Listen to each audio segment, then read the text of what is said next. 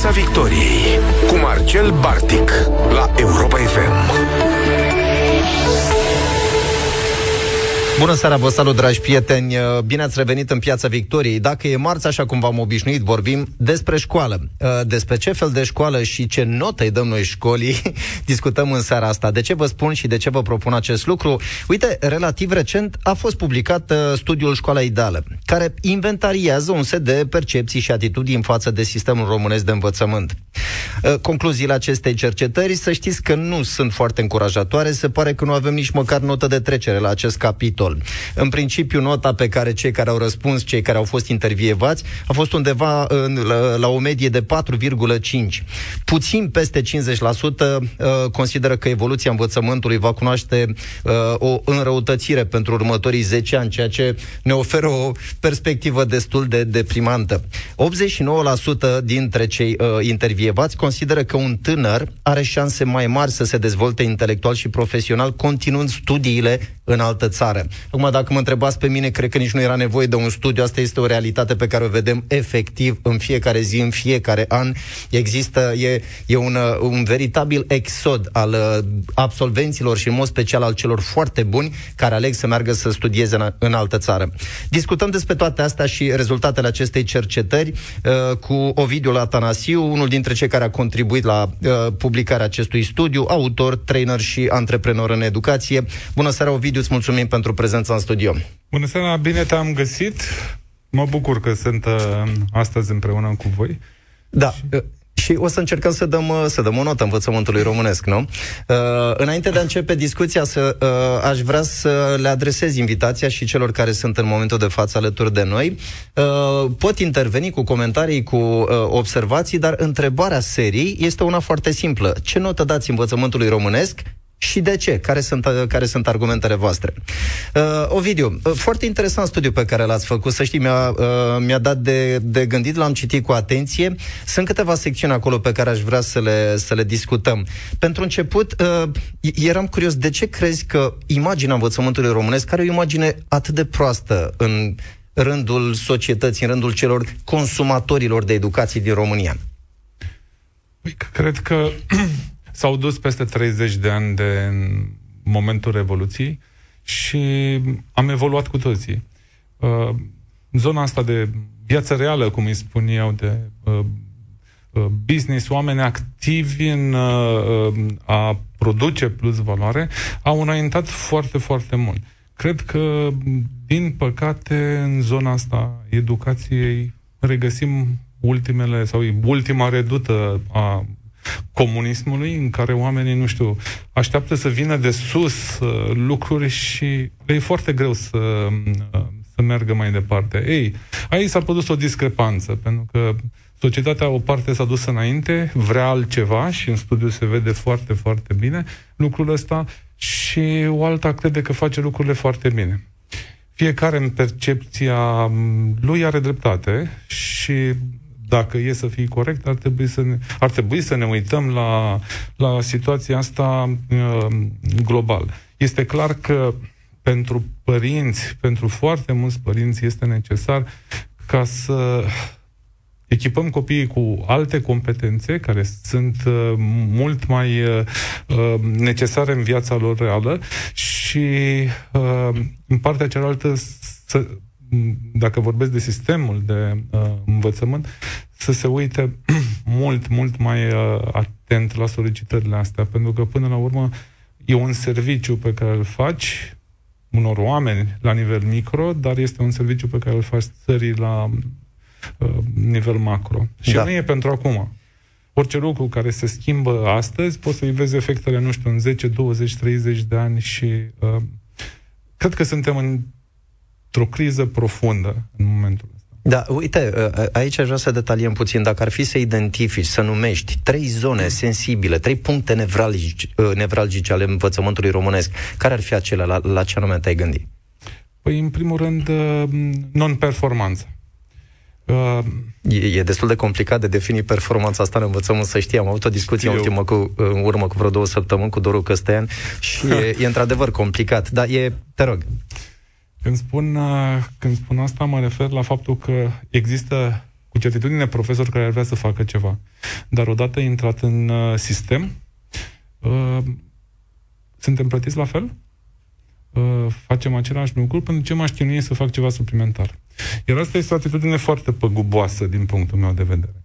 Dacă ne uităm la modele de afară, uh, vedem că performanța asta nu se obține printr-o organizare comunistă. Ci, haideți să ne uităm la oricare, nu știu, facultăți, școli din afară. O școală foarte bună își ține profesorii foarte buni, uh, având o parte bugetată sau fiind uh, școli private, dar cerând o anumite sume. Și normal că îl țin pe cel care se simte motivat independent să facă treabă și să vină tot timpul cu lucruri. Pot să-ți dau un exemplu concret, discut cu, cu cineva, uh, acum fac coaching cu el de un an jumătate, uh, a terminat University of Chicago și l-am întrebat, uh, spune și mie, uh, de ce University of Chicago? Care e? Și mi-a spus, băi, dacă apreciez ceva la ce au făcut, este că în... Uh, și-au adaptat toți profesorii instant, absolut toate cursurile la uh, două lucruri. În primul rând, la uh, problema Trump, pe care a prins-o în iar în al doilea rând la pandemie. Uh, profesorul are autonomia și puterea să facă. Eu cred că dacă ar exista un proiect pilot în care să îi se dea voie absolută profesorilor să facă ce vor ei, cum vor ei, în școala respectivă, efectele ar fi extraordinare.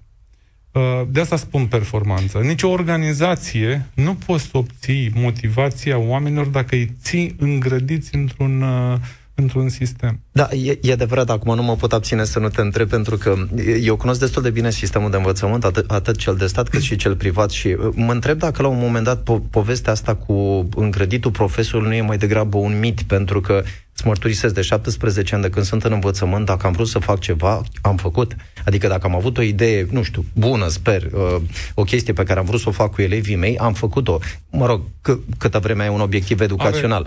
Uh, mă gândesc mai degrabă dacă lucrurile astea nu țin de motivația profesorilor, de disponibilitățile pe care le ai în școală, de resursele pe care le ai la îndemână. E adevărat, spuneai și de bani un pic mai devreme. Oare banii să fie singur lucru care să motiveze Nu. uh, Banii, profe- banii în principiu nu motivează. Uh, dar nu la asta mă refeream. Ai puterea să schimbi programa în școală doar pentru că tu știi că poți să duci un copil și să-i dezvolți potențialul de 10 ori mai mult dacă faci cum uh, faci lucrurile așa cum crezi tu? Uite, am un răspuns, să știi că uh, de, de anul trecut există în România șase școli care au intrat în, uh, mă rog, așa numitul program al școlilor pilot. Ok. Ei, școlile respective da. pot face exact lucrul ăsta.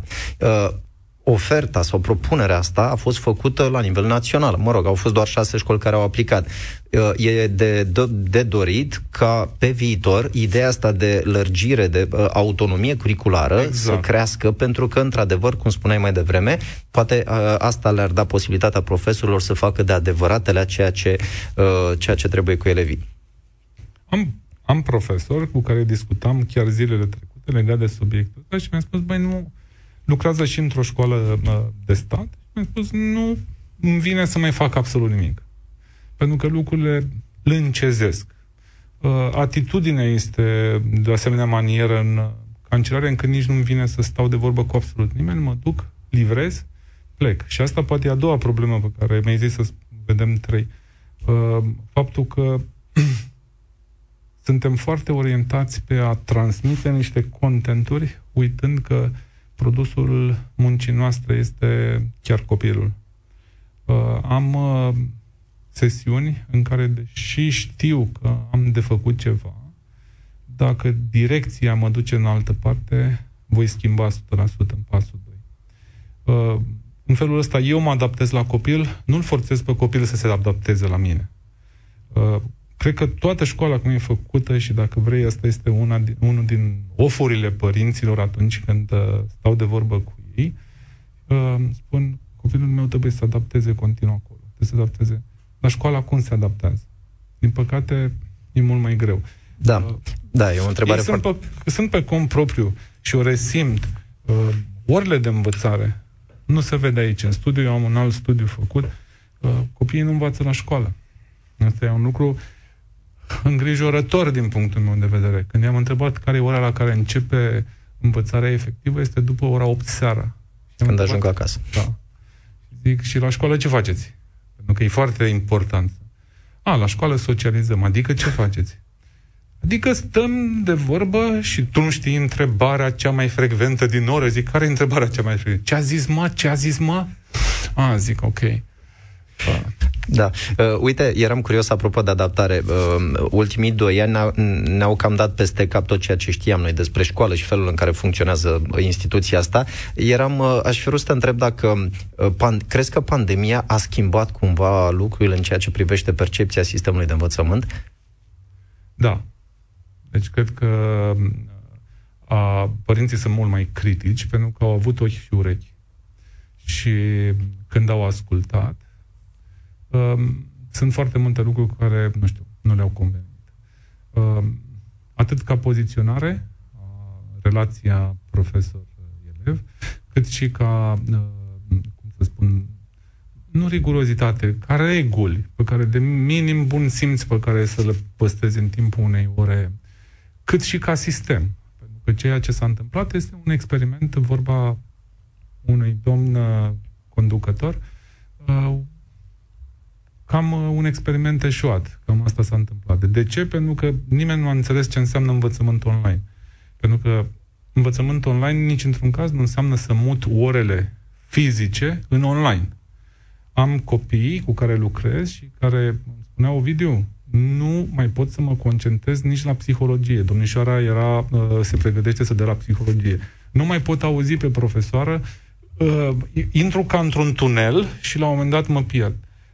Cred că dacă s-ar fi vrut, s-ar fi găsit un grup de, nu știu, care să creeze real niște contenturi asincrone pe care copilul să le poată studia când vrea el, iar la ore să se întâmple doar partea de training pur, de antrenament, de lucru efectiv cu conceptele pe care copilul le-a studiat, asta fiind și uh, modelul după care noi uh, mergem în, uh, în uh, școala noastră, atunci lucrurile ar fi fost uh, de 100 de ori mai, mai bune.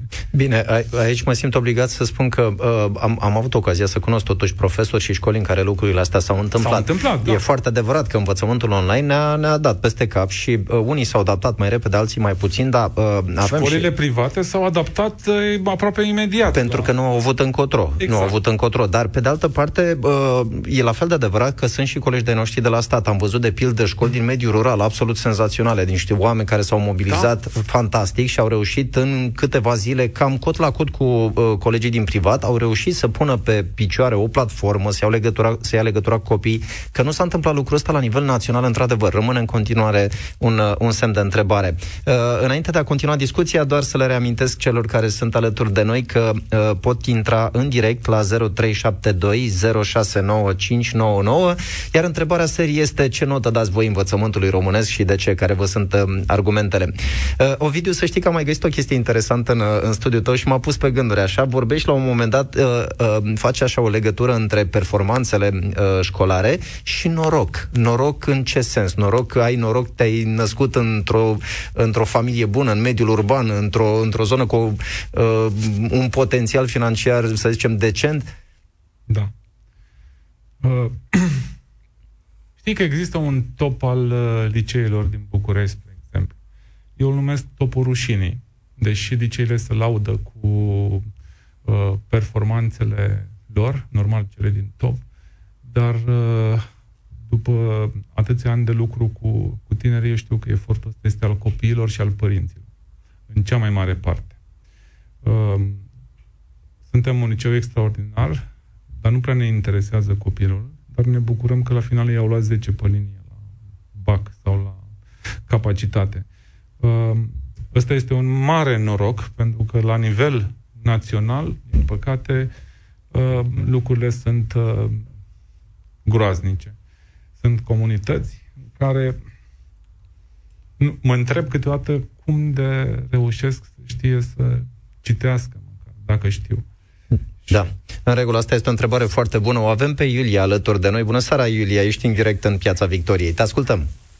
Alo, bună seara. Bună seara. Este, este destul de greu să dăm o notă de trecere învățământului românesc actual și vă spun și de ce. Am două argumente.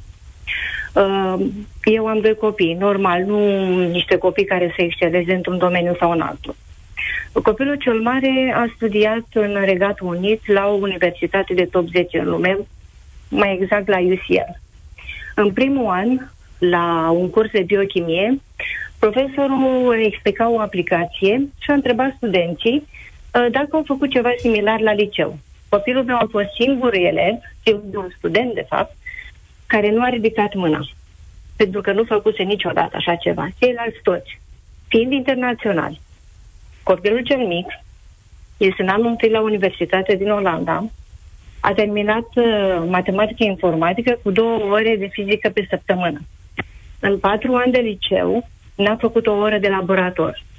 La primul modul de fizică s-a confruntat cu o situație destul de amuzantă pentru ea, cu ghilimele de rigoare. A intrat într-un laborator pentru prima dată în viața ei, iar uh, colega ei cu care făcea echipă, colegă din Rusia, uh, a început să explice anumite aparate și ea se uita la ea și o întreba de unde știi? Păi noi făceam fizică în laborator. Deci aici ne aflăm, undeva sub nivelul mării. Da, îți mulțumesc tare mult, Iulia. Am recunoscut și am regăsit în ceea ce ne-ai povestit un pic mai devreme uh, uh, probleme care, uh, cu care, într-adevăr, ne confruntăm în școlile noastre, problema laboratoarelor, problema și nu doar a laboratoarelor, dar a, a uh, lucrurilor practice, a, a legăturilor, abordării practice. A, abordării practice a cunoștințelor pe care le livrăm în școală. Aș vrea să-l rog și pe Mihai să intre în uh, direct cu noi. Bună seara, Mihai, te ascultăm. Bună seara, domnul Marcel, bună seara, domnul Vidiu. Bună mă seara. bucur să vă aud și să ne auzim. Din păcate, aceeași notă care a dat-o antevorbitoarea mea, o dau și eu, adică 4,5. Aproape trece clasa. Din păcate, am un copil în clasa 8 ne așteptăm cu groază la ce va urma, adică examenul de evaluare națională și încă din, din cla- clasele mici, încă de la grădiniță, am optat să facem o școală într-o limbă de circulație internațională, în speranța că va avea o șansă în plus la o facultate în străinătate și să fie mult mai ușor decât dacă uh, nu ar avea acest exer- exercițiu de limbă. Din păcate, a trebuit pur și simplu nici măcar la meditații profesorii nu mai excelează sau nu mai uh, livrează ceea ce trebuie copiilor. Sau, cum să zic, uh, atât de mult s-au adâncit în stilul acesta foarte osificat și foarte învechit de, de predare, încât nici măcar în, atunci când fac în privat, când se consideră că ar trebui să le predea ceva în plus, să vină cu ceva în plus, să adauge ceea ce nu au făcut la oră, practic repetă ce au făcut la oră. A trebuit în clasa șaptea să mă apuc eu să reiau toate cărțile de matematică, de română, de ce mai a fost și să încerc să explic eu copilului ca să o aduc pe linie de plutire, adică să undeva să, să reușească să fie la un nivel de 9, 9 și ceva la aceste uh, obiecte grele, adică obiectele care se dau uh, examen de evaluare. Da, e în regulă. Mihai, Dacă dar mai mult- A, Iartă-mă, te rog, aș, aș fi avut o curiozitate. Uh, a- Ai încercat, măcar o dată, să mergi la școală și să ai o discuție uh, cu, cu profesorii și în care să le spui temerile tale, să le povestești despre dificultățile pe care le sesizezi uh, uh, în procesul de învățare al copilului și dacă da, ce reacții au fost? Uh, sigur că da, chiar am vorbit, uh, fiind uh, reprezentantul părinților uh, pe clasă, am avut mai multe discuții cu directorii școlii și uh, ultima dată le-am spus că uh, am pus în, uh, m- în discuție măcar, uh, cum să zic, uh, performanțele să fie cât de cât uh, ram- remunerate sau uh, să fie premiate într-un fel mai deosebit. Pentru că în ziua de astăzi, cel puțin la orașul, notele sunt destul de mari media pe clase, s-a ajuns ca această bursă de merit să fie de fapt o, încă o alocație pentru copii. La noi în clasă, cât a fost uh, limita de 8,50, mi se pare că luau cam 90% din elevi luau bursă de merit. Ceea ce mi se pare un pic anormal. Și nu ești foarte sigur Și că la- evaluarea s-a făcut pe niște criterii obiective. Îți mulțumesc tare mult, Mihai, foarte interesant Absolut ce ne-ai că nu. spus. Uh, Aș vrea să, aș vrea să mai intrăm în, uh, în dialog și cu Ion. Bună seara, Ion, dacă ne auzi. Uh, Vă aud, bună seara. Sigur că da, bună seara. Aș vrea să, să vă povestesc și eu o întâmplare. Uh, s-a întâmplat acum câțiva ani cu colegul meu de uh, școală la facultatea de uh, profil IT. Uh, Deci, băiatul îi plăcea foarte mult să pro- programeze. Și am ajuns la cursul de C și C++. Uh, am ajuns la examen. Deci nu prea venise la școală pentru că efectiv nu avea ce să învețe de la profesor. Se plictisea în continuu. Deci nu putea să-i dea o întrebare. O citeam, citea din carte profesoara și trebuia uh, să ne notăm noi în uh, caiet, deci efectiv ca o dictare. Și de multe ori nu reușeam să notăm tot. Și băiatul fiind foarte pasionat, stătea în cămin și învăța, învăța în continuu. Și la examen, evident, ne-am dus toată lumea, el fără prezență, a cerut subiectul, era subiecte de 9-10, 7-8 și 5-6. Uh, evident, a luat de 10, profesoara s-a uitat lung la el, i-a zis că nu cred că o să reușești, dar uite, eu te-aș recomanda să iei de 5-6, că nu ai prezență. Asta dacă era 11, 11 și 12, luam de 11 și 12 profesoara s-a simțit uh, jignită cumva că, vezi, doamne, o, uh, face el treaba asta, că se crede el mai deștept ca ceilalți. Evident, băiatul după 5 minute a dat uh, programul perfect rulat pe calculator. Toți ceilalți favoriții din clasă au rămas, am stat și eu până la sfârșit. N-am fost uh, pasionat atât de tare de treaba asta și am rămas toți până la sfârșit. Am rămas de, uh, mulți dintre noi și peste ora alocată pentru sfârșitul uh, uh, examenului și uh, la sfârșit profesoara, adică 5 minute, a, a chemat-o, a rulat foarte bine programul și a zis că nu pot să-ți dau 10, din păcate că nu ai prezent. Băiatul ăla s-a dus și din momentul ăla s-a lăsat de facultate și nici până astăzi nu a terminat o facultate uh, în domeniul IT. În schimb, lucrează la o companie foarte mare, este un programator desăvârșit, din punctul meu de vedere le știe foarte bine. Da, am înțeles. Să-ți mulțumesc tare mult, Ion, pentru... Da, îți mulțumesc tare mult pentru ce ne-ai povestit. Să știi că e interesant aici. E, cred că e o discuție separată și cu ce se întâmplă în zona universitară, pentru că uh, poate și acolo... Uh, în găsi... parte m-aș fi dus aici. Te rog. toate sistemele de educație. Nu ne uităm ce se întâmplă, în, când spuneam, nu, ne, nu se uită la ce se întâmplă în viața reală. În momentul ăsta vorbim de companii mari, giganți. Nu mai angajează cu facultate. Pentru că nu facultatea mai este o reflexie a ceea ce știi. Din ce în ce mai mult, deci cred că de la băiatul ăsta, cum îl cheamă, fondatorul uh, nu știu dacă am voie să spun brandul telefonelor uh, uh, cunoscute, din momentul în care au început să apară aplicații multe, s-a produs un shift de, um, de gândire și atunci nu mai caut o persoană care să fie formată global comunist, așa cu multe chestii și cu... ci caut o persoană hiper specializată și extrem de bună la ceva. Ai o video de aici, aici distrugi corola de minune a lumii, lumii. pentru că tradiția românească, nu, care spune că fiecare, deci trebuie să avem facultate și cine are facultate este și intelectual, nu-i așa? Adică suntem, suntem o țară de intelectuali, de doctori, de avocați, de ingineri, nu? Adică c- cred că, nu știu, suntem trei sferturi cu diplomă de toți învățământ universitar. Toți, nu. Exact.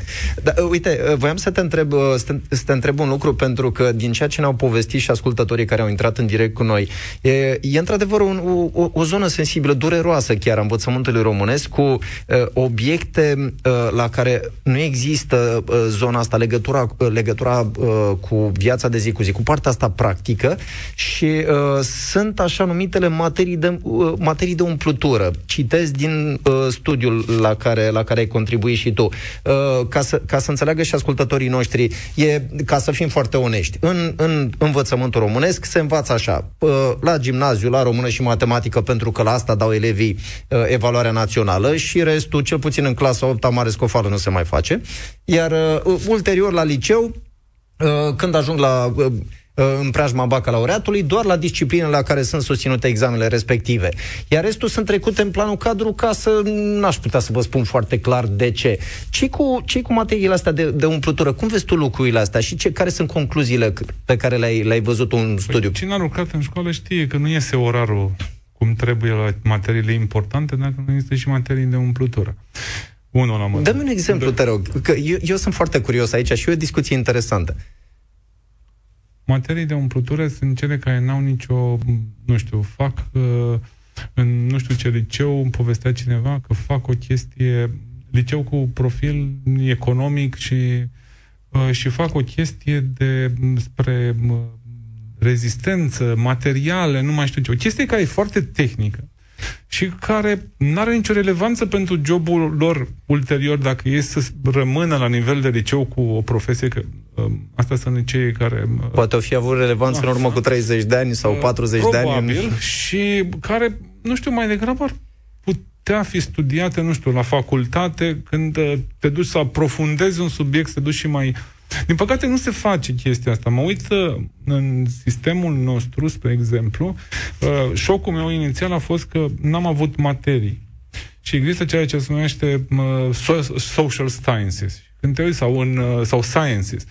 Când te uiți la sciences, vezi acolo un amestec de uh, chimie, fizică, științe, dar care te fac pe tine în gimnaziu să înțelegi întâi lumea. Pentru că ăsta e primul pas. Hai să înțelegem lumea. Ei, dacă te uiți în uh, curicula românească, o să vezi chimia că e băgată și să face chimie la un nivel la care eu nici n-am înțeles lumea. Și atunci eu îl plictisesc pe copil, pentru că copilul intră într-o chestie foarte tehnică, foarte adâncă, fără să știe la ce... E, prim, e una din principalele întrebări pe care ei mi le pun.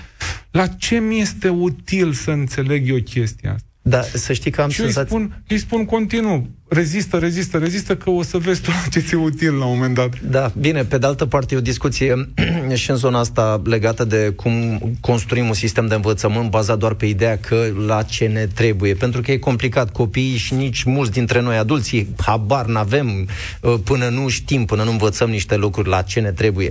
Dar uite, uh, Uh, aveam, uh, aveam o curiozitate legată și de uh, uh, obiecte considerate de unii părinți ca fiind o umplutură, cum este educația muzicală de, de pildă sau educația plastică. Ca să fim foarte, foarte cinstiți aici, uh, cel puțin în clasele terminale, toată lumea le dă deoparte ceea ce cred că este o greșeală și puțină lume, puțină lume se sizează că nu e, uh, nu e vorba de materii precum desen sau muzică, nu, înseamnă, se, se numesc educație plastică, educație muzicală și reprezintă un set de abilități și competențe pe care ar trebui să le aibă toată lumea. Nu trebuie să am talent sau ureche muzicală, dar bun, bunul gust trebuie să mi-l formez din școală.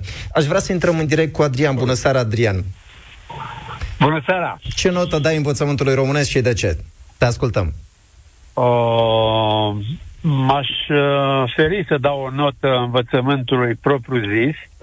Aș da o notă românilor pentru că, de fapt, românii fac învățământul și dacă mi-aș aduce aminte de Rădulescu Motru, care este un psiholog care ne-a descris exact Foarte cam bine. cum suntem, am vedea că suntem și rigizi și lași și în sfârșit, etc., și etc. Dar eu mai mi-aduc aminte, am și o vârstă foarte fragedă, de 74 de ani și sunt inginer și privesc lucrurile ceva mai sintetic. Mulți înainte, Eu mi-aduc aminte că noi noi, românii, am avut și niște vârfuri înainte. Înainte. Am avut niște vârfuri în învățământ când, când profesorul era mult mai interesat și mult mai aplicat spre a preda. Radu, te rog, ajută-mă să înțeleg ce anume îi făcea pe acei profesori înainte, cum, cum, ne, cum ne spui tu, să, să, să fie mai motiv. de a face ceva bun, dragostea de a face ceva bun, nu nu fac ceva pentru că primesc niște bani. Și crezi că astăzi nu avem astfel de oameni? Eu am făcut la un liceu, eu am făcut la un liceu în Bacău, un liceu de elită, Bacovia era atunci. Acum se numește Ferdinand. Credeți-mă că am avut niște profesori de excepție, de excepție. Și, și vreau să mai relev un lucru. Nimeni nu ia în considerare și atitudinea părinților vis-a-vis de școală și vis-a-vis de profesori. Să nu faci asta cu copilul meu Păi dar ce, copilul tău a venit să învețe. Lasă-mă să-mi fac eu meseria. Nu te băga tu ca părinte. Da, deci, în regulă, în regulă. Mulțumesc, mulțumesc tare mult, Adrian. E, e interesant ce ne-ai spus și, uh, Ovidiu, m- mă întorc la discuția noastră. Uh, să știi că uh, observațiile lui Adrian sunt pertinente, sunt foarte da. bune, pentru că învățământul românesc uh, e o reflexie a societății românești, nu? Corect. Cum e turcul și pistolul, vorba poetului.